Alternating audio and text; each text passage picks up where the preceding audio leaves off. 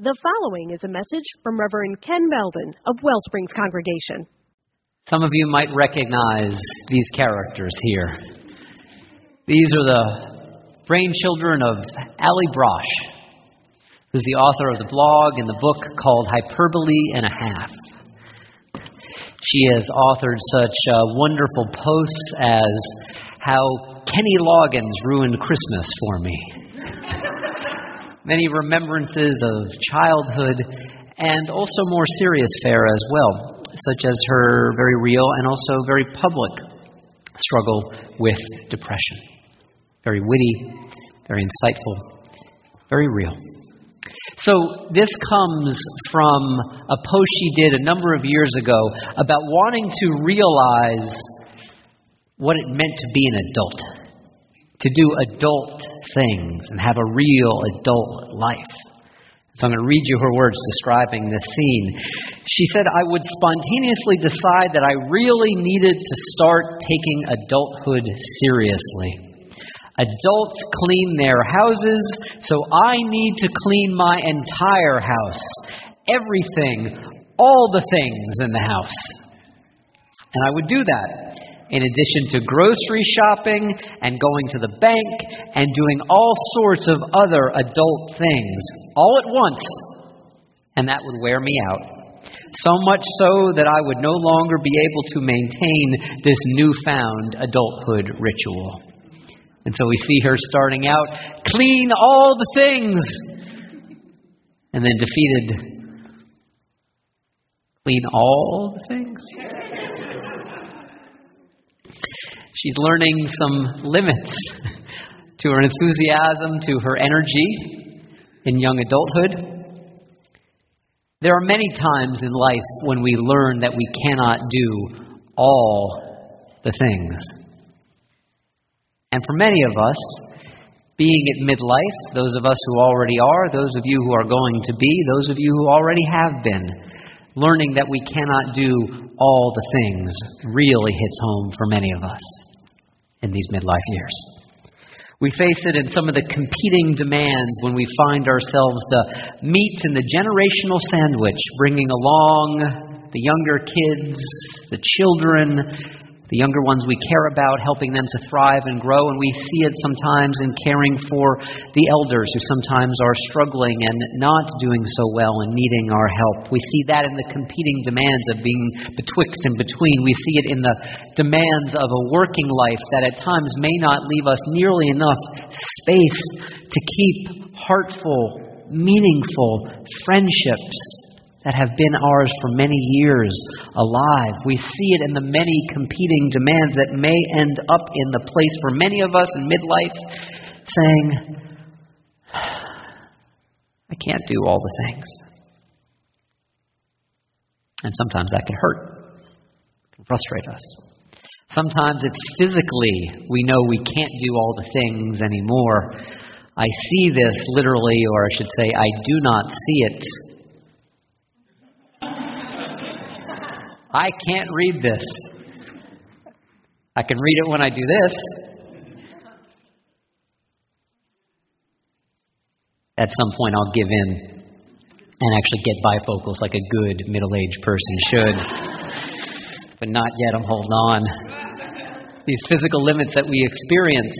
I don't want to make that the focus of today's message. So today is going to be no screed or tirade against, you know, ED pills or plastic surgery. I mean, for, for, for some people, those things can be very, very liberating and very freeing. The point is, is that at some point, and very often in midlife, Many of us, we are going to encounter some limit, physical, emotional, spiritual, that cannot be managed or cannot be massaged. If our entire life's energy has been about workarounds for limits, trying to get around, under, on top of, instead of just facing those limits, a real limit that we encounter will feel like a dead end, and it can feel very painful.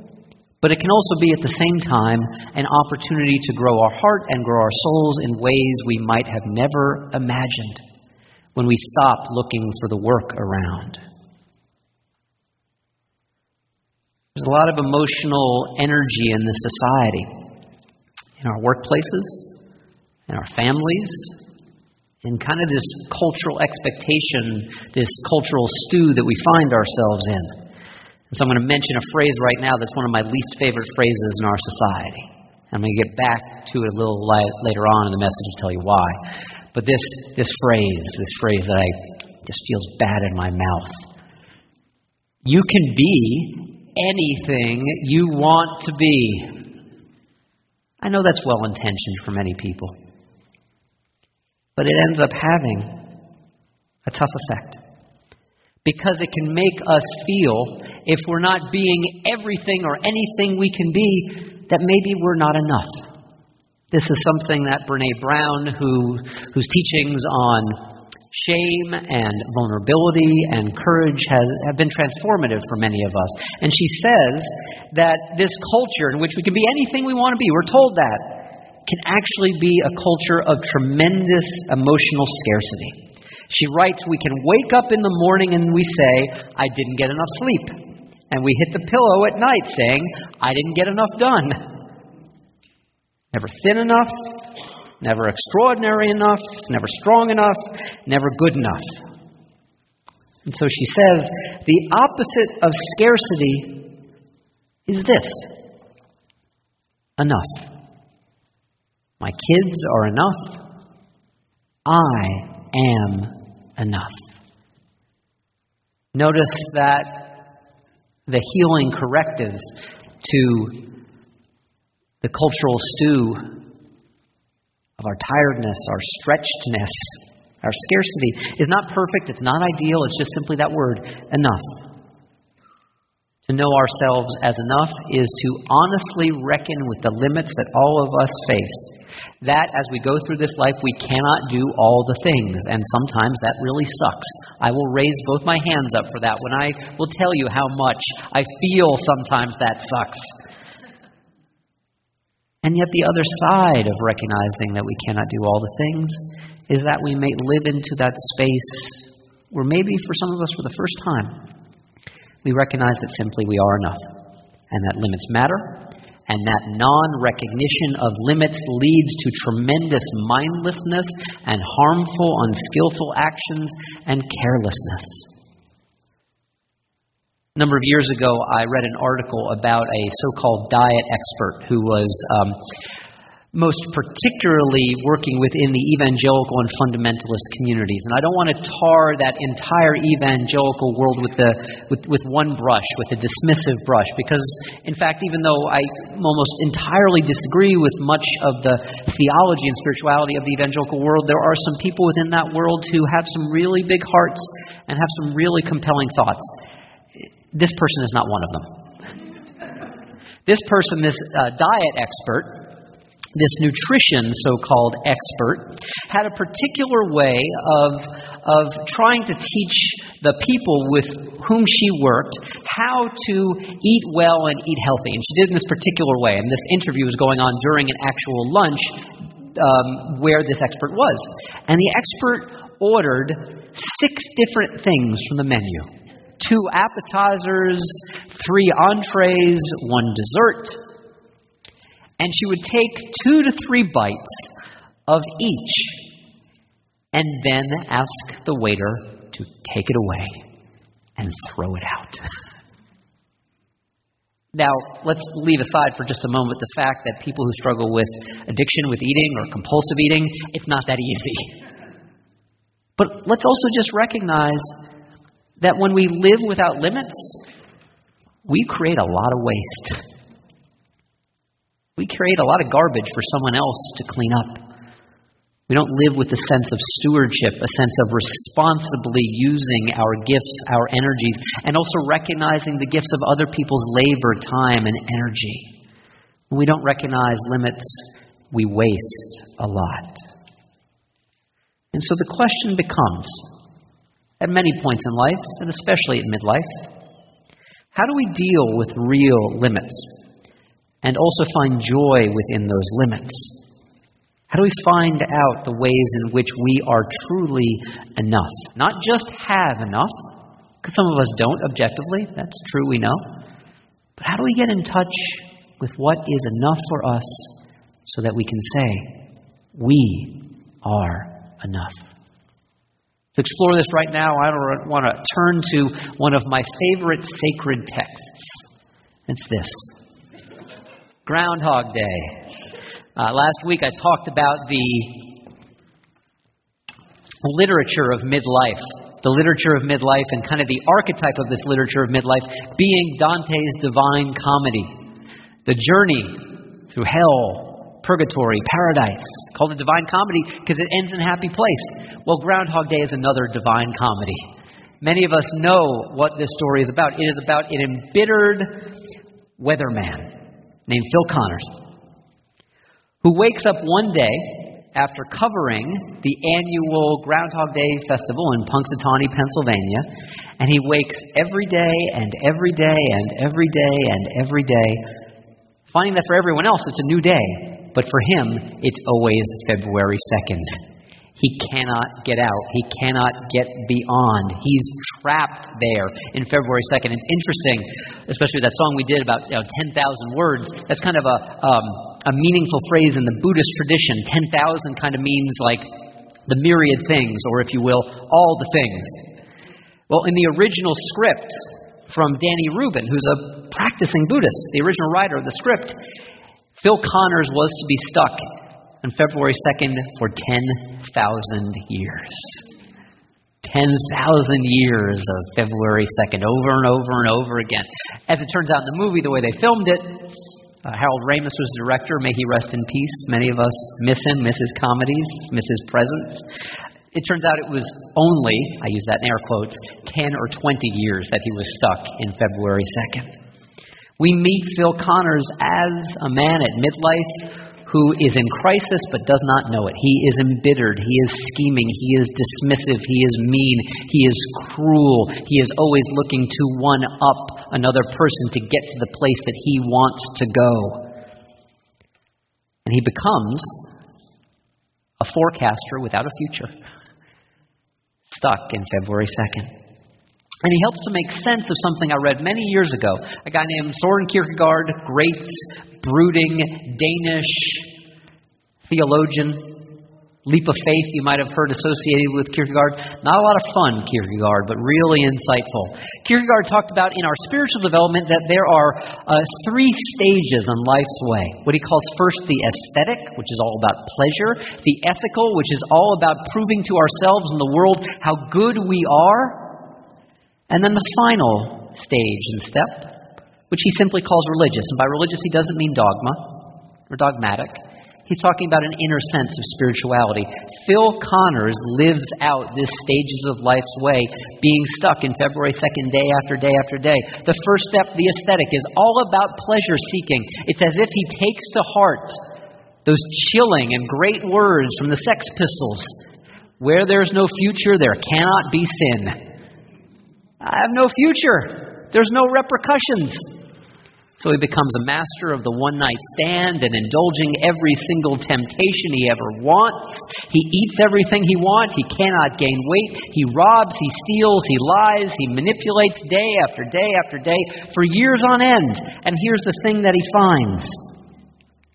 When all the indulgences have been indulged and all the temptations tried,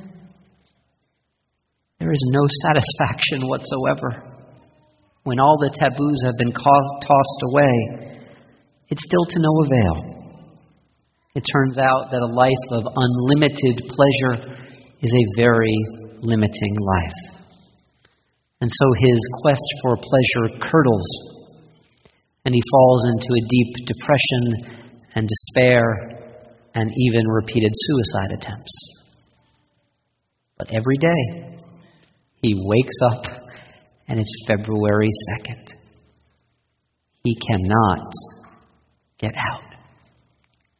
And so his heart starts to open a little bit. And you can almost see this. We're not told it explicitly. You can almost see that maybe if he can prove to the heavens, the fates, to karma, to God, whatever, that he is simply good enough, if he is simply moral enough, he'll get to move on. We see this meaningfully in scenes repeated over and over and over again in the movie of the fact that he encounters an old man, very intentionally, a beggar. At first, he does this thing that, you know, mm, God forgive me, um, maybe some of you have done as well too, where we see someone panhandling on the street and we kind of absent mindedly, but not at all meaningfully pat our pockets and just kind of move on. He does that. But later, he recognizes that this old man, it's his last day of life. And so he tries, starts treating this man with intense kindness. He's hungry. He offers him food. He's sick. He tries to care for him. But every day at the end of that day, the old man dies. No matter how good Phil Connors is trying to become, the old man dies. He gives CPR, he takes him to the ER until finally, one night, the ER physician says, It was just his time. That's the biggie, and I'm talking about it next week. Some limits cannot be overcome, and our mortality is certainly the biggest one. No matter how good he is or strives to be, he still can't find release. And so, perhaps recognizing he's tried the path of pleasure and indulgence, and he's tried the path of being good enough to prove that he deserves exit, he tries the last thing that's before him, which is what Kierkegaard called that final and ultimate stage.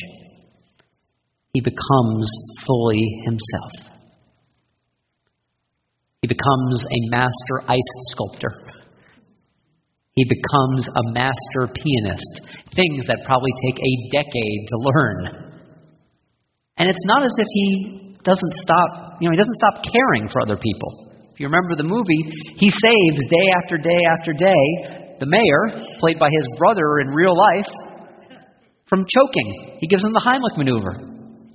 We see in what turns out to be the final big scene of the movie, the final day for him in February 2nd. We see him checking his watch and then recognizing he's running late and running on a full on sprint with his hands out and his arms out wide open. And then we see a child fall from a tree down into his arms and he catches him, saving this child from dying. And the child just tears off without any recognition. He says, You never thank me. and then I'll see you tomorrow.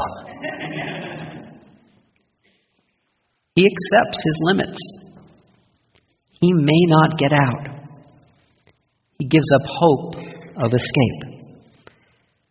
He recognizes a challenging and still very truthful Buddhist aphorism that we are entitled to the work and not the reward.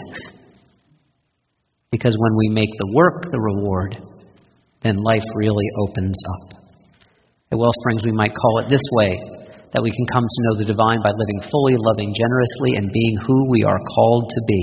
That's Phil Connor's stories. Within this confine, within this trap, he uses his life energy to become the most that he can be for himself and for other people, but not to prove how good he is and not to get one over on someone else, but simply because that's where his soul opens. And so, yes, this is a big Hollywood movie, and it has a happy ending. And one day he wakes up after living his day fully, lovingly, caringly, sharing his gifts like seed all around him, and really enjoying his life. One day, the next day, he wakes up and he doesn't hear the same Sonny and Cher song playing on the radio, I Got You, Babe. And he says, Do you know what today is? Today is tomorrow. But here's the thing his contentedness arrives before his release. And that's the key. That even if the today wouldn't have been tomorrow and it would have been another February 2nd, he would have been contented. He lived within his limits and he flourished. Each of us has to find out for ourselves for yourself what your authentic limits are. We're not kids anymore. Although I will really cop to the fact that someone, I wish someone would, would come to me and give me an enforced timeout. would say, You have done enough, more than enough. You are trying to do all the things. And don't you know that doing all the things is just going to end up frustrating you? You take a time out. But that's not how it is for many of us as adults. We have to find out what our authentic limits are and then enter into the space of finding out do we really act in the world because we believe we have something to prove, good enough, smart enough, thin enough, rich enough, whatever it is? Or do we believe that we are enough? To live in this way means to recognize some of the wisdom of one of my favorite theologians of the past 20th century, Reinhold Niebuhr, who some of you might know through his association with the Serenity Prayer. A prayer that's all about learning to balance what we can affect and what we do not have control over. Niebuhr said we live in this place of paradox, in this necessary tension, if we really want to flourish as human beings, between an intersection between our finitude our finiteness, and our freedom. Our finitude. We cannot do all the things. Someday we will die. And our freedom that comes from recognizing that when we live within our limits, we can flourish.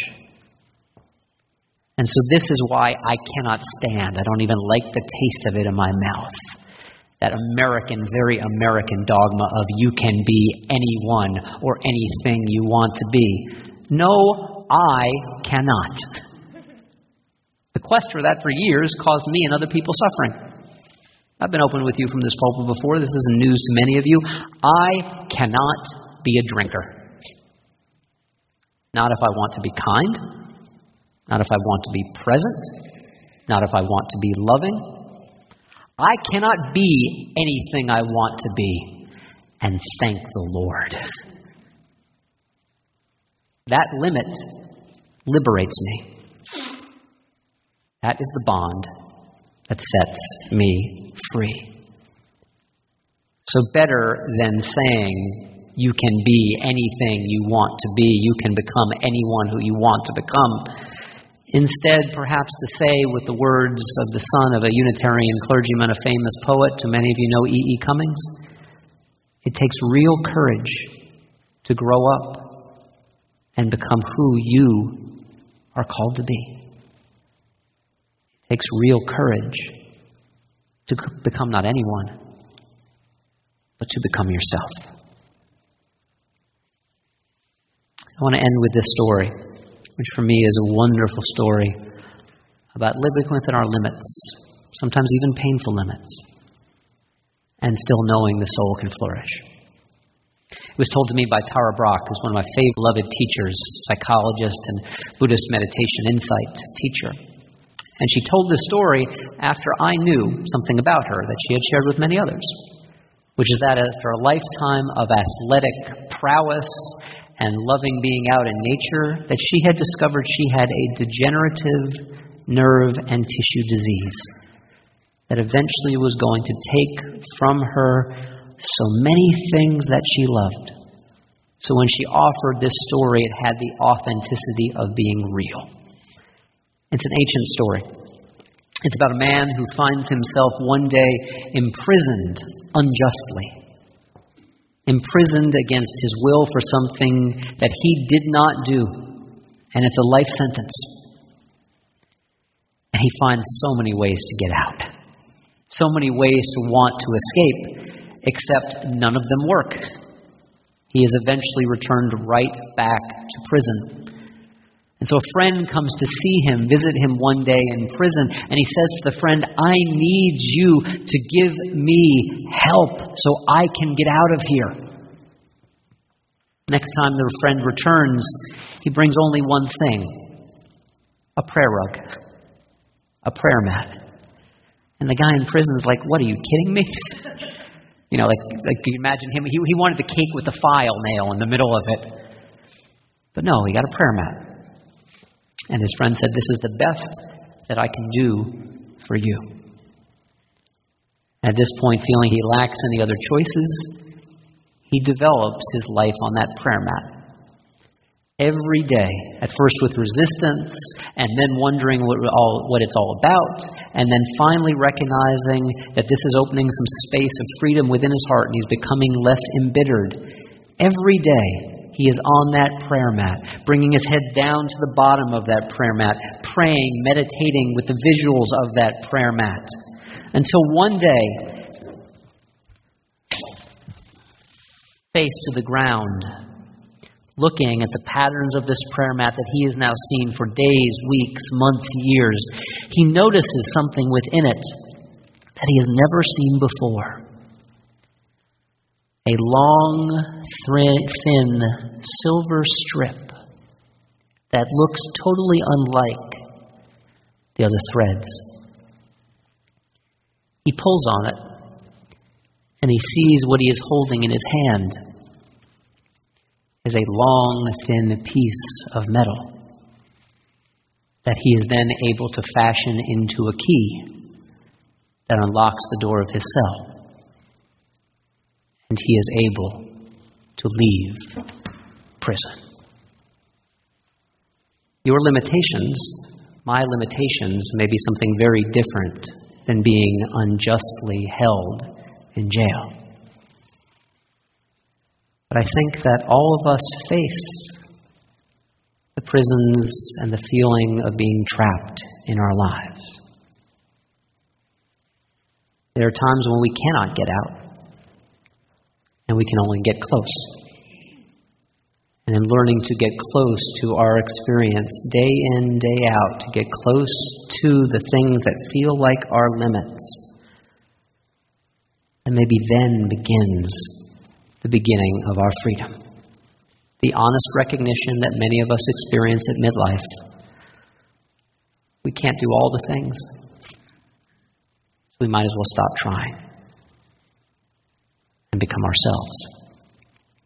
And perhaps recognize the meaning of an ancient Hebrew word, a word that I grew up singing around the Seder table, a simple word Dayenu. It means simply, it is enough. Other things will come, we'll be given other gifts, we'll have other things taken away, but Dayenu simply means, it is enough. And so to ask yourself this day right here, who you are, are you enough? And if so, to recognize that from this place of gratitude and humility, we might spread our lives like seed, serving, sharing, loving, and then finding, in perhaps the most surprising ways, that on the other side of all those real limitations, there has been a freedom waiting for us all along. Amen. May you live in blessing. Let's pray together. God, whose other name is infinity, God who represents everything, may we be released from feeling the burden of having to do all the things. That we might place down the crown of feeling that the only way we will ever be worthy is if we can master it all.